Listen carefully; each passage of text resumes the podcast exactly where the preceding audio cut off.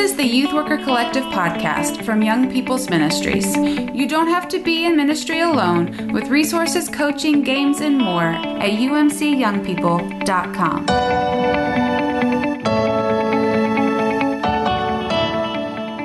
Hello, it, it's later in the afternoon on a Thursday than Jeremy and I usually hang out for the Youth Worker Recharge, but um, it's kind of a special edition because we've got a special guest hanging out with us today. That's right. This is Kat.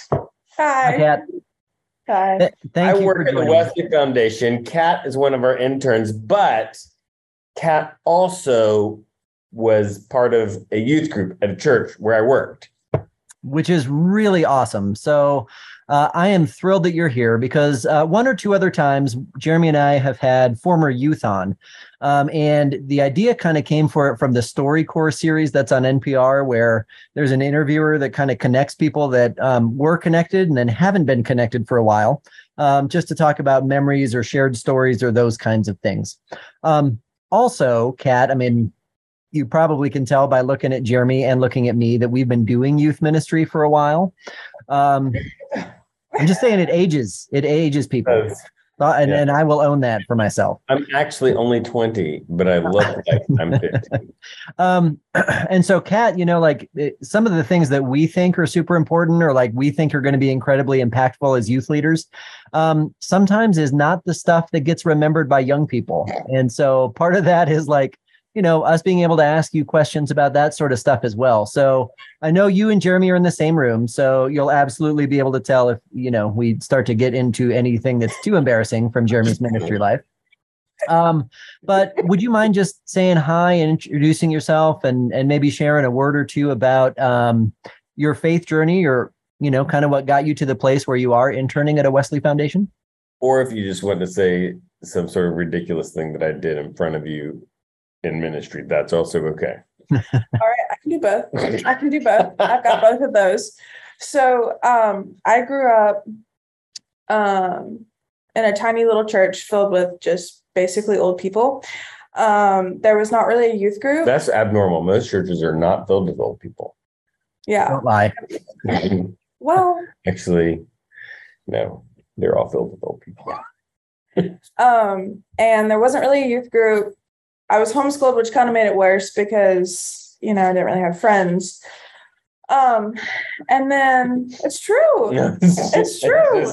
Yeah. And so I so I got into middle school and I went into I tried a couple churches and I wasn't really, you know, and then I found this one church and I really, really liked it at first. Mhm. It was This really was, this was not the church that I no, was. Okay, correct. right. This was the church before his Okay, good. Church. Just So to clarify. yeah. So I went into that church and it was great for a while. And then it wasn't. And it all just kind of crashed and burned. Um, and then I stopped participating in youth groups until my sophomore. I took about a year off from churches. And then my mom actually started working at his church. And I went into that youth group and I stayed there until I graduated. Oh, awesome. Okay. Yeah. And then um the head pastor at that church, his wife was the director before him.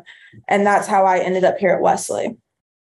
Oh, got it. Okay. So kind of a small world moment Yeah. there. Right. That there was nothing embarrassing in there. How's Oh was well, that? one time he um at uh what was it, winter retreat, Hmm. he ran one of our winter retreats and he told us about his famous what is it, Red Bull? oh thing. Coke Bowl? Yeah, Coke Bowl. And Coke he was I- like bouncing off the walls. It was very memorable. I don't know about Coke Bowl. Can can you explain to me? Is this a drink that might be illegal in some counties? It's something I invented. Uh, Red Bull and Coke. it's like when I speak, I have a two liter of Coke up on the stage to you know, you know, like some people have water. Uh, Um, lot, lots of people have water. Thing. I have a two liter of Coke. You have I'm a two liter of like regular Like, no, Coca no, Cola it's with the red label. Like Yeah, yeah, yeah, just two not liter. like you know, when an average person would like take a swig of water, I'll just take a swig out of this. Yeah, two-liter. imagine him standing No. about a hundred kids doing that. So, but the two liter sort of like works its way down over the weekend. And then at some point, when everybody's had a long night, it's really tired, I introduce them to Coke Bowl, which you take um, that you know half empty two liter and uh, and then a can of Red Bull and a funnel, and you put the Red Bull into the Coke, um, and it like there's I don't know why, but there's like a weird chemical reaction. Yes, it releases a lot of it's like it smells uh like a heart attack. yeah, so it's nice because I do that in a lot of places, and when I see people, they're like, "Oh, you're the Coke bull guy." Oh. we should let everybody know that you are available to be booked as long as there are two liters of Coke and you know cans of Red Bull available, right? Oh. Um, that's really funny. Um, I'm also really relieved that you don't drink the entire two liter in like one speaking session, right? Like I thought yeah. that's where it was going to go. I thought you were like, okay, if they if I need to give three talks, I need three two liters because I do a two liter per talk. No, that's that would be pretty intense. Although that's what I, I told somebody that about the two liter, and they thought that that's what I was going to do. They they got like four two liters because they thought there was one per talk. But oh, okay, yeah. So by Sunday, you're just drinking like really flat Coke with Red Bull in it. With Red Bull in it.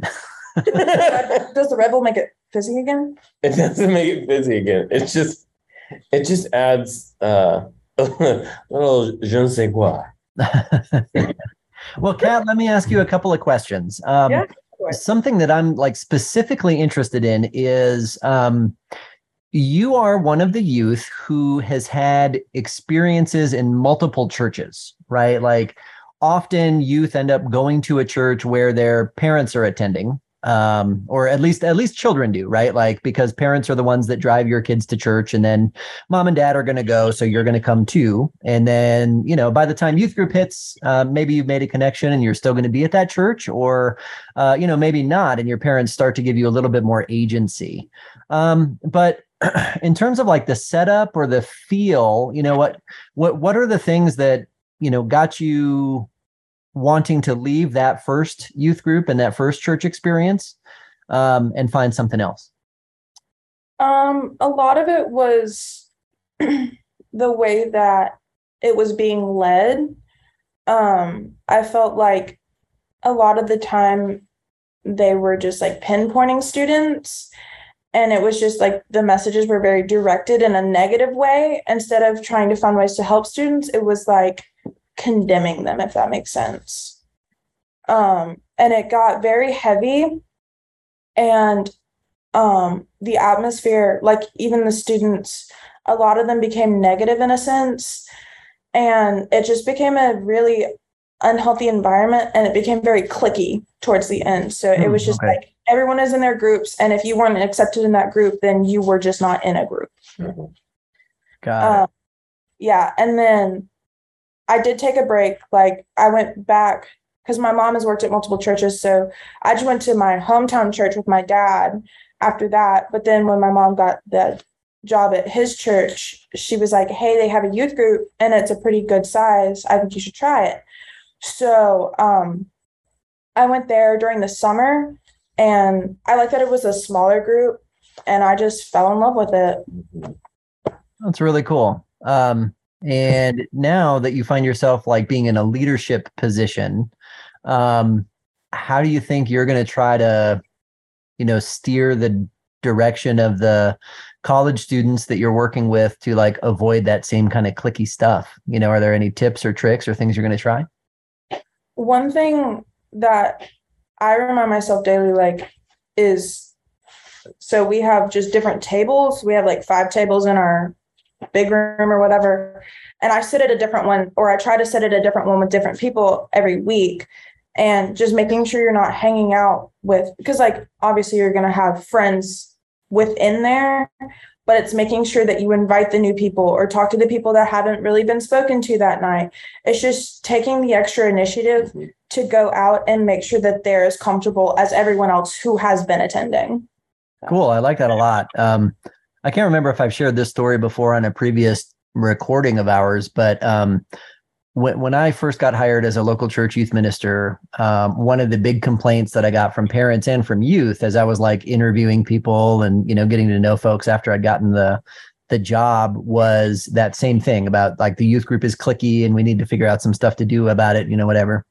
Um, so we had this night where we were going to talk cliques. We were going to talk about social circles and you know being accepting and doing all those things. And um, all the kids had the right answers in our discussion about stuff, right? Like in our, our youth group setup was where we would have dinner, we would do our lessons, break into small groups, and then come back together at the end. Um, and in my young uh, total stupidity, uh, I thought that it would be a fun idea to um, tape dinner so I put up video cameras like when we were doing our dinner stuff, and you could see the clicky behavior at dinner. And then mm-hmm. we'd break out into the small groups and they'd give all the right answers about how important it was to be inclusive and talk to new people and everything else. And then I showed him this video as a part of the closing. And I, I have never gotten more feedback from youth about how upset they were. Um, sort of about having that mirror lifted up a little bit. Um, I would be fascinated to hear if that stuck with any of you know the youth that experienced it because they were pretty hot after it was done. Um, it's something that I certainly remember because I feel like it did not accomplish what I wanted to accomplish. Right, like it didn't have that positive approach that that you mentioned being so important, Kat. I think it ended up being a little bit more on the negative side, which I wasn't really intending. Yeah. But yeah, Jeremy, how about you? Are, are there things that you do re- related to cliques and and extra attention that you give to those kind of social pieces? Yeah, I I generally am the person that tries to to be the connection between different groups, and and like a so I was today, for example, we had a couple of students that were tra- were uh, from uh, not transferred. They were from Germany, right? They were um, exchange students, and they were studying the same thing as what a group at another table was, but it was sort of like in these two different, like distinct groups. And I, so I, I said, "Do you mind if I introduce you to all of these other people?" And they were like, "Yeah, that's fine." And so I sort of I brought them over and I said, "Hey, look, you guys are similar." Uh, but also have interesting things to talk about. And and I think that as a youth worker, trying to one of the ways that you deal with cliques is you try to bridge those, be the bridge between those groups in a way that sort of begins to create healthy relationships across those boundaries. Um, that's that's I think one of the one of the sort of positive, not negative. You know, like you were talking about sort of like a negative, like, "Hey, you guys are freaking hypocrites." uh, there's that way, and then but there's also like a positive way that sort of helps to like the actual problem i mean the real problem is that people naturally gravitate towards other you know, groups of people. And sort of the unhealthy the unhealthy expression of that is when they like they only spend time with those people yeah. right? And so to help those groups sort of like open like just sort of prying them open a little bit is mm-hmm. helpful. You and i were though, talking about like church trauma. And yep. and I'm curious because we talked about having to go to counseling, both of us, for different horrible things that we experienced in church. Um, I'm curious, like, you don't have to share specifics if you don't want to, but like, I think it would be helpful for a youth pastor who's listening to this um, to hear, like, what is one of those things that, like, my, I always assume that people have the best intentions, right? But even really good intentions can inflict trauma when you are, hmm. you know, not careful or ignorant. Sometimes you're just trying to do the right thing and you decide to like secretly videotape people. Um, there was a there was a photo and video release that was signed by all participants part of their medical release forms. I just want that to be known.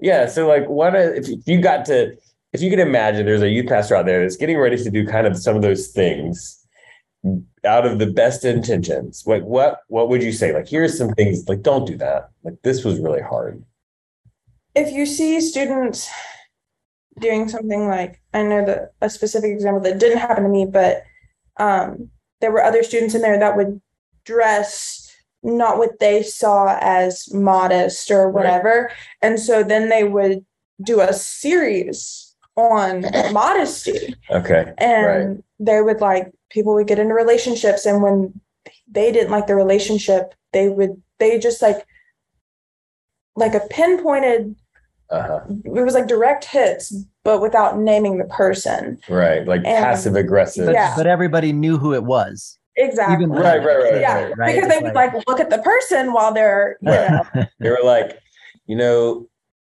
the Lord doesn't like red raincoats. yeah, Right? Like that kind of yeah, really like, oh, this is weird. Why are you doing this in front of me? yeah, Yeah. Um, and another thing is just a big thing for me when I went to his church was so the high schoolers and the middle schoolers were separated in the Sunday services, but I I took it upon myself to make sure that I was talking to the middle schoolers because what happened was everyone got out of middle school and suddenly they're cool and they don't want to talk to the middle schoolers. Well, I still have really strong relationships with those middle, they're now almost graduated, which makes me feel old, but they all, I have still strong relationships with them. And I think it's really important to make sure that we're integrating both of them so that they have some sort of direction and some sort of leadership because le- having leadership within like your group is great but being able to lead younger people who just i mean the world's completely different and Mm. It's hard Mm. middle school and high school is hard and especially coming out of covid i don't even want to imagine what that was like Yeah. I mean, and so a lot of these kids started high school when they were when COVID, you know, cut off. And so it was hard seeing them transition into that, but I'm glad I was able to be there for them to help them through that. Yeah. So I I, think I really love your point about like leadership and relationship not always just being the youth worker, right? Like that is not one person's job. Right. Uh, Yeah. the, Yeah. the best groups that are out there really are ones where um, everybody feels sort of empowered and equipped and maybe even expected, right? To build those relational bridges with um, people of all different ages. yeah. Yeah. Um, Yeah. All right, Kat. Oh, sorry. When you, were, go ahead. when you were talking about the like crazy sermon series stuff, I think, I think when one of the things that, especially like leaders, if they're student leaders or adult leaders or youth pastors, like, uh, it's it can be uncomfortable to try to deal with problems to you know like things that you consider that that you know will create a conflict right? Um, if you feel like somebody is being immodest, uh, having a conversation with them about that is going to be very awkward and difficult. Yeah. Um, but I think a lot of times it's like schools that make a policy, like my kids' elementary school won't let them bring metal water bottles because a kid once dropped a metal water bottle and it made a loud noise in this public event. And all of a sudden, like no wet metal water bottles, right? Instead of like dealing with the actual issue, right? You do something way bigger that affects everybody and singles out a student, right? Mhm. Um, and it, but, but that's not, it's actually not healthy in life in general. Right? Like Yeah. you've got a problem with somebody, you need to talk to them about it. Yeah.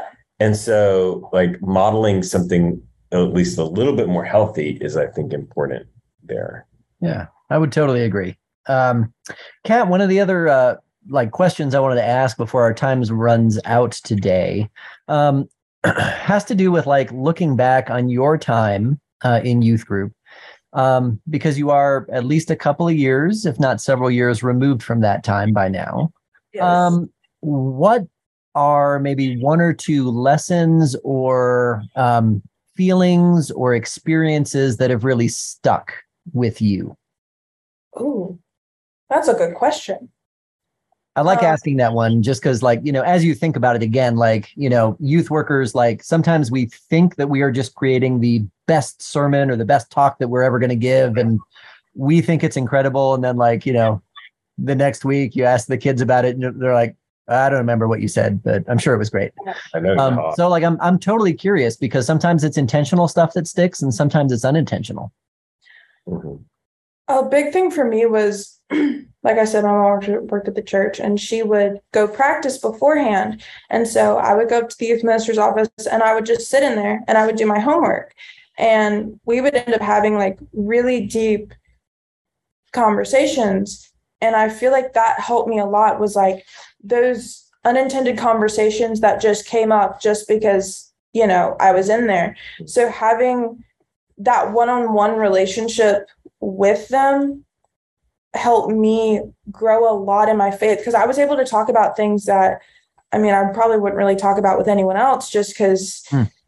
you know, society and how it works. But I think also something else was being able to go there and know that, like, there was no judgment as soon as you walked in the door. And that was something that, I mean, the church as a whole practices, but especially the youth group, he made it a point to have that conversation with students in like, not like a, you know, pounding on you type way, but like a, hey, let's make sure that we're welcoming everyone in and we're talking to everyone. And like I said, those connect. I still talk to those people to this day, and I'm a junior in college. So I think those two things are probably the biggest that I've taken away from it. Oh, that's cool. Yeah. Uh, Jeremy, how, how do you think you, that you set those up? I mean, were those like weekly sort of things where you you know, drop a line when you're doing a big like public yeah, well, talk or is it? I was actually for when she was there, I was her the the person who was doing that was my I he worked I was his supervisor. Oh, gotcha. Uh, okay. Yeah, and so, but I know like it was part of he was just always you would just always say it right. Yeah. There wasn't a time when you weren't mentioning that in some way. Um, I think that's a big deal because it's not like a space that young people feel like exists unless it's really given voice to, right? Like um, a large part of the adolescent that said everybody's welcome, but it was a really cool looking sign. Oh yeah, he didn't do that and like yeah. feel like it was done. It was all just like communication. Right? Yeah, yeah, and it, and it's so important because I, I, you know, there's a big part of the adolescent experience that you know, eh, as you start to become more self aware, maybe you do start to feel like you're being judged in a whole lot of different places. Uh-huh. Um, you know, whether that's academically in school, uh, you know, socially with peer groups, uh, competitively, you know, if you're in a choir or a, you know, sport or anything like that, that um, being able to give voice to the idea of this is an intentionally judgment free zone is really, really cool. Yeah. Yeah. Um, all right, Jeremy, as a way to close this up, um, Okay. Since you are in the same room with Kat, um, same room. Do you have good memories uh, or funny memories of Kat when she was a youth that you think everybody at the Wesley Foundation and across, you know, the podcast universe needs to hear about? Uh, this is a trick question. I, I, so it is a trick question because I have I have a memory that I I'm really bad at memories. So I have a memory that I think is her, but I don't know if it's her. Oh, let's and, find out. oh no. Right. no. So the memory is that it was that retreat. And uh-huh. if I am correct, there was a pie in the face game. Was that was that that was were you involved in that game? That okay, no. So never mind. Oh, okay. No, never mind. It was there was a pie in the face game, but that was not me. Okay. That was probably someone else. Okay. I could have sworn it was you in my memory, but it was not her. So yes, then I won't tell. Well, the story was great. Pie in the face, but I was up close and personal. So the pie came off of the person's face and they breathed out and it came out of their nose. Oh no. You know, from a distance, you don't get that kind of yeah. You really don't get that kind of mm. right there. You can see like there's pie coming out of her nose. Oh my gosh. Yeah. You can pretend well, to- yeah, that was how did yeah, it was, uh, it was how did that make you feel? It it hurt. I was gonna say, Kat, like I'm really glad that that was not you, based on yeah, me too. Yeah. yeah. well, uh, Kat, thanks so much for hanging out with us today, and truly prayers and, and blessings as you step into a leadership role and and start to serve um, as part of the Wesley Foundation where you are. And uh, Jeremy, it isn't it really cool to have sort of these ongoing connections with youth that. Yeah. You know, end up feeling like a little bit of a call or continue to explore their faith outside of the times when you're in charge. You know, like it, it it's really cool to look back at those as well. Um, so youth leaders, youth workers out there, um, if you have some youth like that are now grown and you haven't had the chance to check in with them in a little while, um, you know, look up a couple of your favorites. If you've still got connections with them on social media or, you know, haven't texted them in a while and just say, Hey, how's it going? And, and, you know, see where the conversations go because you might be fascinated to hear about the things that um, stuck from your youth ministry time together. Uh, Kat, thanks again for joining us. And uh, Jeremy, you and I get to hang out again next Thursday. That's right. See you then. All right. Have a great one, everybody.